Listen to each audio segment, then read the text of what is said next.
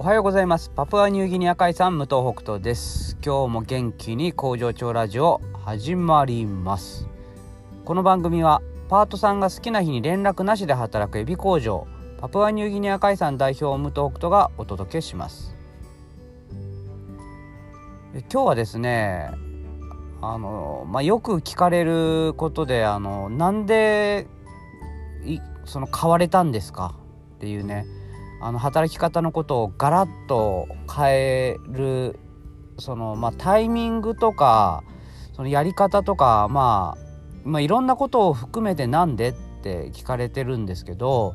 で今まで答えてたのとちょっと違う視点のことが思いついたので今日はその話をしたいんですけどもあのそれはですねまあ変えたのは2013年の7月ですね。でこっからフリースケジュールをボンと始めたんですね。でもういきなりちょっと答えを言うと僕あのそれまで工場に全然入ってなかったんですよ。パプアニューギニア海産でずっと働いてるけども事務方というか、まあ、営業とか、まあ、そっち側の仕事をしていて工場には入っていない。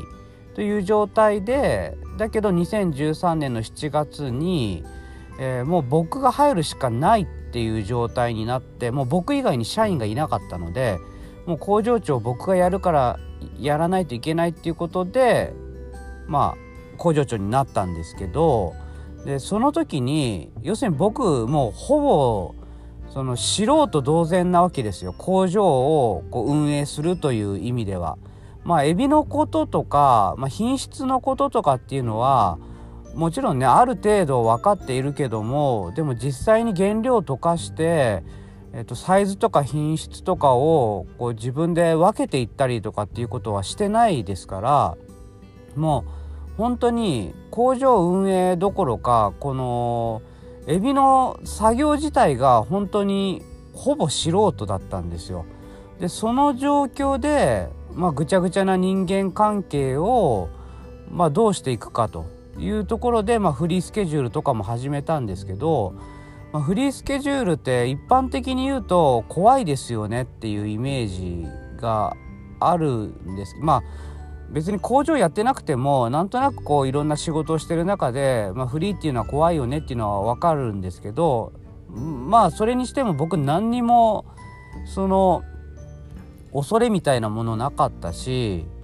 うーんまあそこにはねもちろん震災の後とかいろんなことはあるんだけども、まあ、要するに今回言いたいのは素人だったのが良かったんじゃないかってことなんですよ。なんかいろんなこう普通はこうだろうと工場って普通こうでしょうとか普通シフト組まないとこうでしょうみたいなところが多分僕結構抜けてたというかあんまり考えてなかったんじゃないかなと思って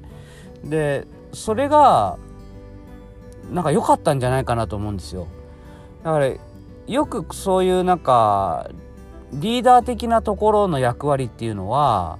こう経験者がやるのが普通でで何か改革する時ってなったらなおさら経験したことある人が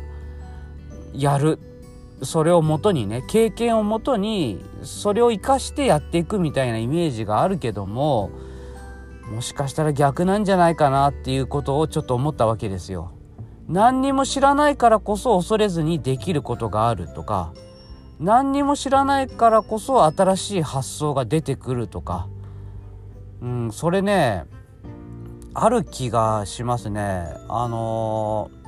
やっぱり僕現場の働いてる人たちっていうのはこうした方がいいっていうのは分かってると思うんですよ。でそれをなんかこうリーダーとしての存在の人がリーダーとはこうあるべき組織とはこうあるべきっていうちょっとしたこう眼鏡をかけて見るからなんかその現場の人たちが言ってることが歪んで見えちゃうというかだけど僕の場合はもうほぼ素人だったからそこにこうなんかすんなりとピントが合わせられたんじゃないかなと思うんですよね。自分の感覚。だから人間としての感覚を素人だからこそ活かせたんじゃないかなと。なんかそんな気がしました。では皆さんいってらっしゃい。